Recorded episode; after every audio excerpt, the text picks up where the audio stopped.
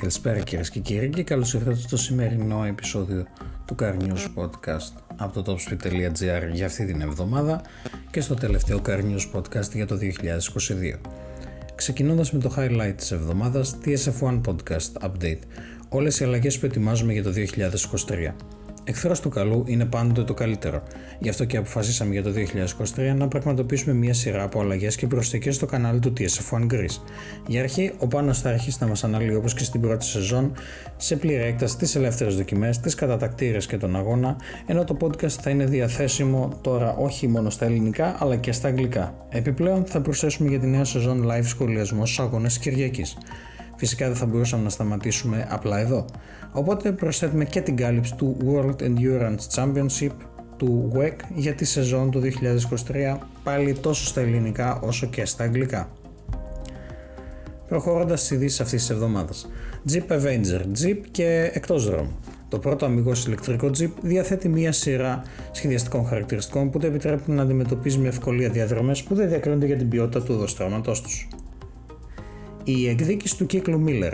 Έχοντας παραμείνει για δεκαετία στο περιθώριο της αυτοκινητοβιομηχανίας, ο κύκλος Μίλλερ επανέρχεται δυναμικά στην εξηλεκτρισμένη εποχή της αυτοκίνησης και βλέπουμε αναλυτικότερα πώς συνδυάζεται ιδανικά με τις νέες υβριδικές προσθήκες στα συστήματα κίνησης.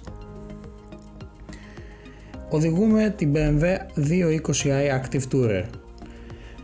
Η BMW έχει καθιερώσει επάξια τη συνείδησή μας, στη συνείδησή μας ως εμπορικό σήμα με κύριο χαρακτηριστικό τη διάκριση της στα δυναμικά και σπορτίφ αυτοκίνητα.